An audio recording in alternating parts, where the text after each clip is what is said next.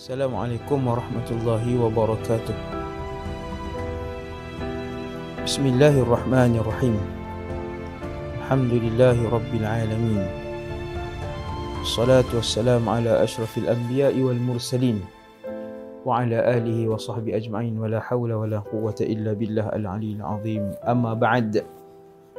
Assalamualaikum warahmatullahi wabarakatuh. Alhamdulillah syukur kepada Allah SWT masih lagi bersama dengan sirah Rasulullah sallallahu alaihi wasallam dan kali ini kita dah masuk kepada episod yang ke-30. Kita belajar sirah yang menceritakan riwayat hidup Rasulullah daripada lahir sampai Nabi wafat. Nak cinta Rasulullah kena dengar kehidupan Nabi macam mana. Nabi berbakti kepada Islam bagaimana Nabi menghambakan dirinya kepada Allah Subhanahu Wa Taala sehingga Allah sangat mencintai dan meridai Rasulullah sallallahu alaihi wasallam. Belajar sirah nak kenal Nabi bila kenal Rasulullah kita sayang Nabi. Bila sayang Nabi kita suka untuk ikut apa yang Nabi buat dalam kehidupan Rasulullah SAW bila kita buat dengan ikhlas Allah akan redha kita seperti mana Allah meredai Rasulullah sallallahu alaihi wasallam. Episod yang ke-30 kita sudah bersama dengan Nabi di Madinah Al-Munawwarah. Sirah ada dua fasa, Mekah 53 tahun, 10 tahun di Madinah. Sekarang ni kita dah masuk fasa yang kedua. Rasulullah di Madinah dan kita telah pun berada pada tahun yang kedua dalam episod yang ke-29 kita dah dengar macam mana berlaku perpindahan kiblat setelah 16 tahun eh setelah 16 bulan solat menghadap ke arah Baitul Maqdis. Kemudian yang juga berlaku pada tahun 2 ni tuan-tuan, tahun 2 semua orang tahu berlaku satu perang yang sangat besar iaitu perang Badar. Sebelum perang Badar yang berlaku pada bulan Ramadan, Muharram, Safar, Rabiul Awal, Rabiul Akhir, Jamadil Awal, Jamadil Akhir, Rejab, Syaban, Ramadan. Bulan sembilan kan. Sebelum tu, lapan bulan tu berlaku pelbagai perkara. Pertukaran qiblat pada tahun dua. Turun ayat surah Al-Hajj ayat 39. Allah mengizinkan. Mengizinkan berperang. Udhina, udhina lilladzina yuqataluna bi'annahum zulimu. Wa inna Allah ala nasrihim laqadir. Kemudian juga, tuan-tuan sekalian, Rasulullah ini pemimpin tau. Dia bukan imam masjid, Tok Siak semata jadi Tok Bilal ke.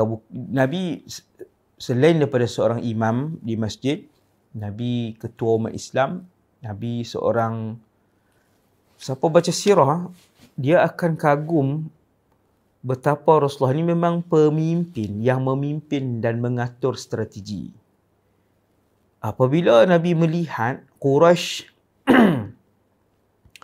melancarkan uh, serangan-serangan uh, bukan berperang tetapi secara uh, persiapan Nabi menghantar pasukan syariah uh, perisik pasukan meronda. Nabi hantar beberapa pasukan untuk pergi tengok apa persiapan yang mereka buat sejauh mana persiapan yang mereka lakukan, siapa yang membantu mereka. Nah, dan um, Nabi nak tahu uh, bila serangan yang akan dilakukan oleh pihak Quraisy ni. Sebab hasil daripada risikan dan rondaan yang dilancarkan oleh Rasulullah, Nabi dapat tahu mereka sedang mengumpulkan kekuatan dana yang besar. Sehingga tidak ada satu rumah di kota Mekah kecuali memberikan sebahagian daripada invest uh, untuk bersama-sama uh, mengumpulkan kekuatan dana Mekah. Maka antara yang dihantar oleh Rasulullah SAW ialah pasukan. Satu pasukan syariah. Uh, pasukan syariah ini walaupun buku sirah ni kecil yang saya gunakan ni buku ni kecil tapi uh, cerita ni dimasukkan kerana ia disebutkan oleh Allah SWT di dalam Al-Quran. No, pasukan ini uh, menyebabkan uh, turunnya satu satu ayat Al-Quran uh, surah Al-Baqarah ayat 217 nah ni buku Siratul Nabawiyah Syekh Abdul Hasan Ali Al-Hasan Nadwi Jadi um, ada seorang ada satu masa ni um, tahun 2 Hijrah ni Rasulullah menghantar satu pasukan syariah, pasukan rondaan, pasukan risikan bukan untuk berperang dan membunuh siapa-siapa. Nabi hantar untuk pergi tengok kekuatan perancangan Quraisy di Mekah. Uh, mereka ni waktu tu tidak melebihi 10 orang. Nabi lantik ketua ketika itu. Ini cara Rasulullah. Nabi melantik ketua ketika itu yang bernama Abdullah ibn Jahash radhiyallahu anhu. Ha, jarang kita dengar Abdullah bin Omar terkenal. Abdullah bin Mas'ud terkenal. Abdullah bin Abbas terkenal. Abdullah bin Amr ibn As terkenal. Ha, kan? Uh, Abdullah ibn Hudzafah. Ramailah sahabat yang bernama Abdullah ni. Abdullah ibn uh, Jahash uh, dipanggil oleh Rasulullah. Kemudian Nabi memberikan sekeping surat. Seluruh penduduk Madinah tidak mengetahui ke mana pasukan ini dihantar. Ha, subhanallah. Nabi panggil. Nabi kata, kamu bawa seramai 8 orang, lebih kurang lah. Tak lebih 10 orang, lebih 5 orang. Nabi namakan uh, antaranya Ammar, Sayyidina Ammar ibn Yasir yang ada dalam kumpulan tersebut dan juga antaranya Waqid ibn Abdullah At-Tamimi. Nama-nama sahabat tu ada dalam buku-buku yang yang buku sirah yang tebal lah. Macam ni, sirah ni pun tak tebal sangat. Ni bahasa Arab.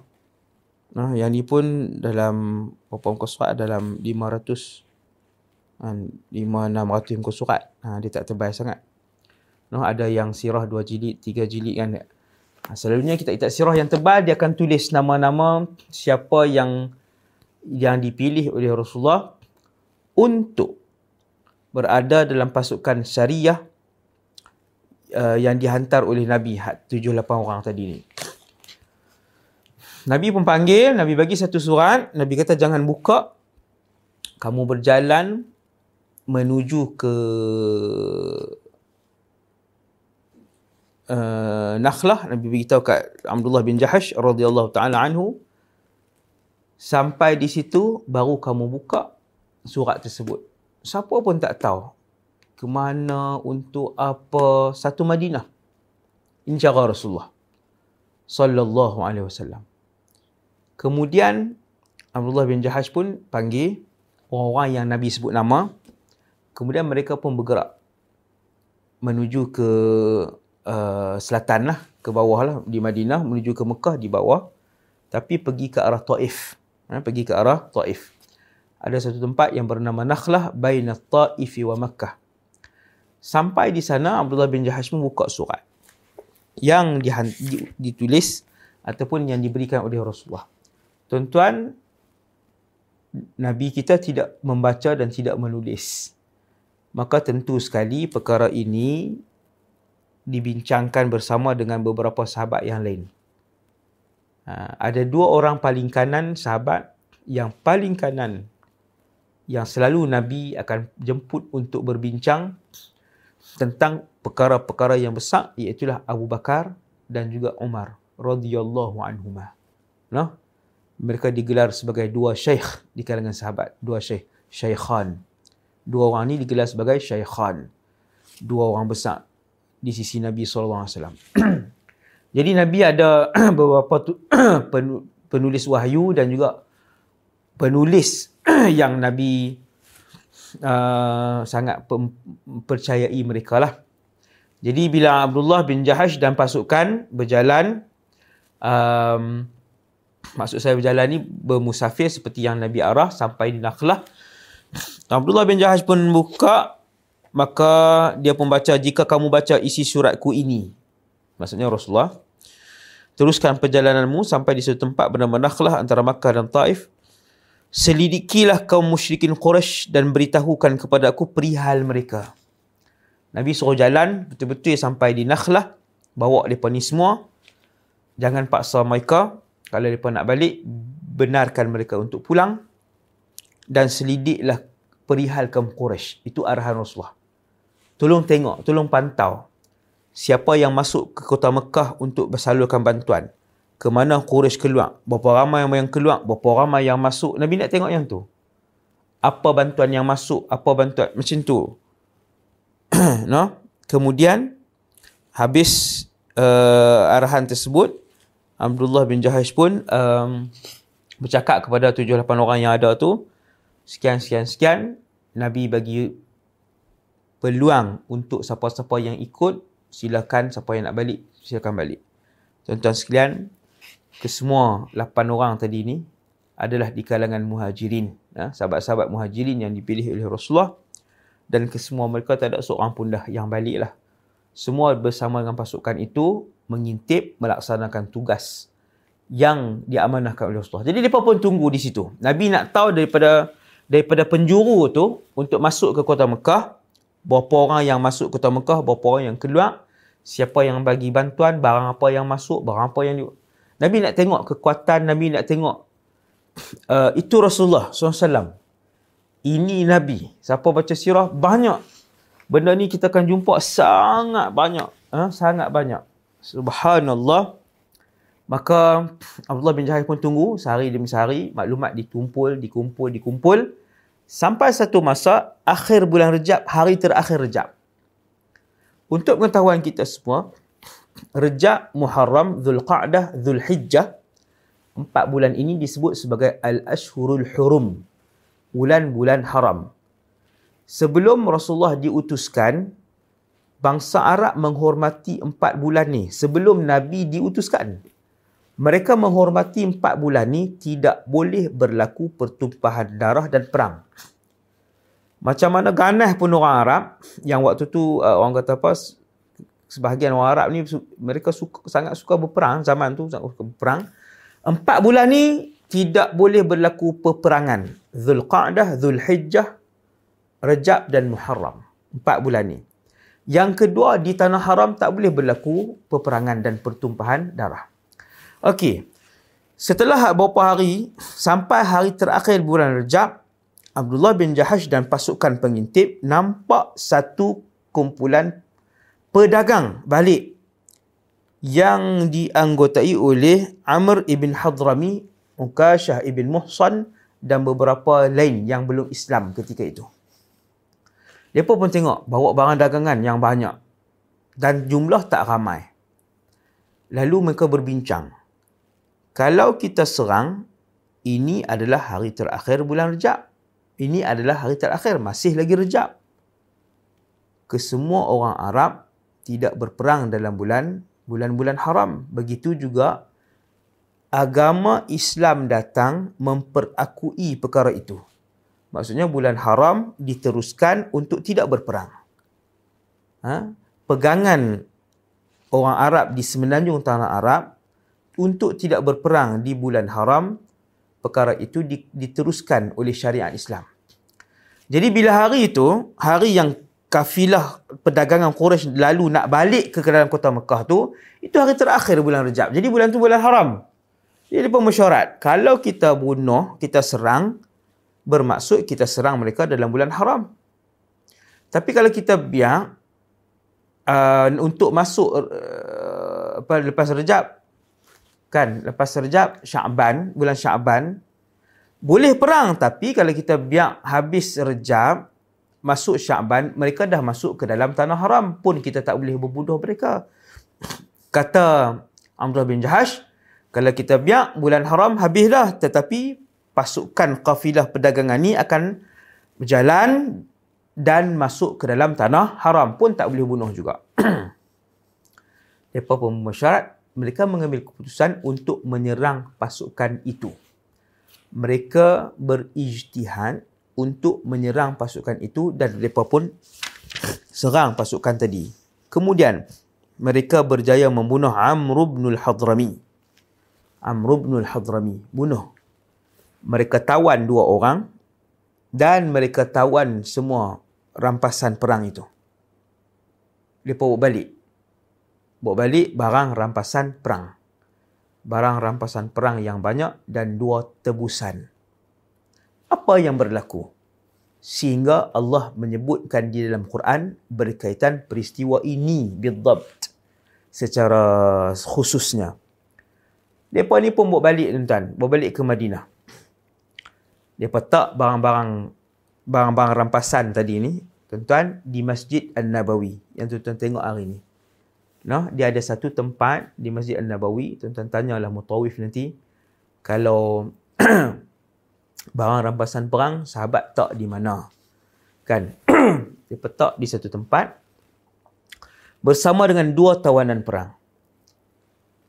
Mai waktu solat, Nabi pun keluar untuk solat. Bila lalu di situ, habis solat, Nabi pun tanya. Nabi tanya, ini siapa? Maksudnya, Nabi tanya, dua orang yang diikat ni kenapa? Maka Abdullah bin Jahash selaku ketua syariah yang dihantar oleh Rasulullah, dia pun jawab, Ya Rasulullah, ini tawanan perang. Nabi pun tengok ada rampasan perang. Nabi tanya, ini harta apa? Nabi pun jawab, Ya Rasulullah, ini rampasan perang. Ma bihadha amartukum, kata Rasulullah. Muka Nabi merah. Sahabat tahu Nabi marah. Sallallahu alaihi wasallam. Nabi tak pernah marah untuk kepentingan dunia. Sekalipun tubuh Nabi disakiti.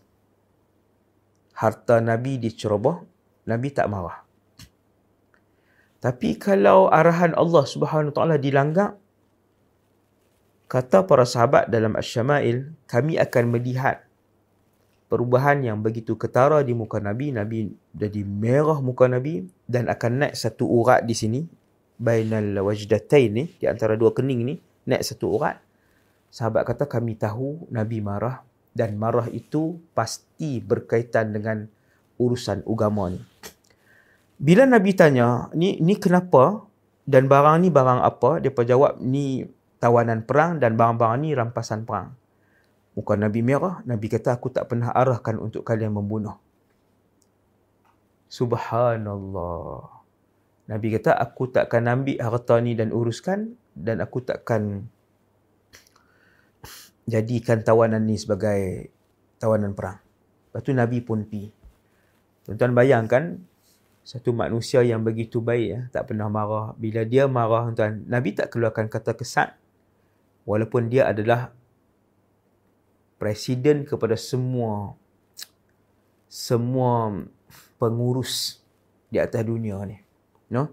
Jadi kita bila kita jadi pengurus, kita jadi bos, sebaik apa pun pengurusan kita, kita mesti ikut Rasulullah dalam berbicara. Kawal mulut kita, jaga bahasa kita sebab qudwah kita, teladan kita sallallahu alaihi wasallam tidak pernah mengherdik ataupun mengeluarkan kata-kata yang kesat untuk Nabi berjaya berada di satu tempat yang cukup hebat. Nabi Nabi begitu je. Nabi bagi tahu ini bukan hukum Allah. Ma bihadza amartukum. Nabi kata aku tak suruh kalian bunuh. Nabi pun pergi. Sahabat-sahabat tadi rasa uh, bumi jadi sangat sempit. Dia bila Nabi tak redha ni sahabat macam seperti langit tu runtuh. Ha? Seperti langit itu runtuh ke atas mereka. Ha? Rasulullah, satu manusia yang begitu disayangi, sahabat begitu taat. Nabi, bila macam tu sahabat rasa macam tak ada ruang untuk bernafas, sahabat-sahabat bertaubat, itu kesalahan mereka. Nabi tidak membela sahabat sebab itu salah. Dan Nabi menunggu arahan daripada wahyu dan akhirnya tuan-tuan yang dirahmati Allah turunlah ayat yang saya kata atas ni. Surah Al-Baqarah ayat 217. A'udzu billahi minasyaitonir rajim. Yas'alunaka 'anil syahril harami qitalin fih. Mereka bertanya tentang bulan haram. Bolehkah berlaku pembunuhan? Qul qitalun fihi kabir. Allah ajak saya dan kita semua. Allah jawab. Bagi tahu wahai Muhammad. Qul. Bagi tahu wahai Muhammad qitalun fihi kabir pembunuhan dalam bulan haram adalah dosa besar. Allah tak Allah Subhanahu taala tidak membela kesalahan itu. Allah tak kata yang itu tak salah Allah tak kata memang salah. Apa yang dilakukan oleh mereka itu salah sahabat-sahabat Nabi SAW akhirnya mereka bertaubat kepada Allah mohon ampun kepada Allah minta maaf dengan Nabi SAW tetapi Allah SWT bagi tahu dalam ayat yang sama apa yang dilakukan oleh Quraisy adalah jauh lebih besar kerana mereka tidak Islam, mereka tidak bertaubat, mereka tidak pernah uh, um, uh, mengaku depan Allah kesalahan mereka. Mereka juga wasaddun an sabilillah wa kufrun bihi wal masjidil haram wa ikhraju ahlihi minhu akbar. Mereka mengusir orang Islam, mereka tidak beriman, mereka menghalang agama ini disebarkan itu jauh lebih lebih besar dosa itu. Tuan Allah SWT bagi tahu memang salah tapi Allah Taala juga bagi tahu apa yang dilakukan oleh musyrikin Mekah itu jauh lebih lebih besar dosanya. Akhirnya mereka bertaubat. Taubat mereka diterima oleh Allah. Nabi pun keluar turun wahyu ni. Nabi kata Allah terima taubat kalian. Uh, tawanan itu adalah tawanan rampasan uh, harta yang kalian ambil itu adalah rampasan perang. Tuan-tuan sekalian begitulah adilnya Islam. Walaupun kesalahan itu dilakukan oleh penganutnya, maka dia tetap dikira sebagai bersalah. Dan uh, yang terakhir sekali uh, ialah uh, pada tahun 2 tahun 2 Hijrah itu juga tuan-tuan yang dirahmati Allah SWT sekalian, Allah SWT mewajibkan kepada umat Nabi Muhammad untuk berpuasa Ramadan turun ayat a'udzubillahi minasyaitonirrajim ya ayyuhalladzina amanu kutiba alaikumus siyam kama kutiba alal ladzina min qablikum la'allakum tattaqun. Daripada saat itulah tahun 2 hijrah ha? Sampailah tahun kita tahun ni uh, bulan Ramadan uh, ketetapan berpuasa Ramadan itu uh, masih lagi wajib kepada kita semua umat Muhammad. Alhamdulillah. Sekadar tu dulu insya-Allah. Akan datang kita akan tengok perang besar pertama dalam sejarah Islam yang berlaku kepada uh, umat ini iaitu Ghazwatul Badrin Al-Kubra peperangan Badar dan sama-sama kita saksikan insya-Allah hari Ahad nanti uh, kisah perang Badar. Sallallahu alaihi wasallam Muhammad wa ala alihi wasallam. Subhanakallahumma bihamdik. Asyhadu an la ilaha illa anta astaghfiruka wa atubu ilaik. Assalamualaikum warahmatullahi wabarakatuh. Astaghfirukumullah. الذي لا تضيع ودائعه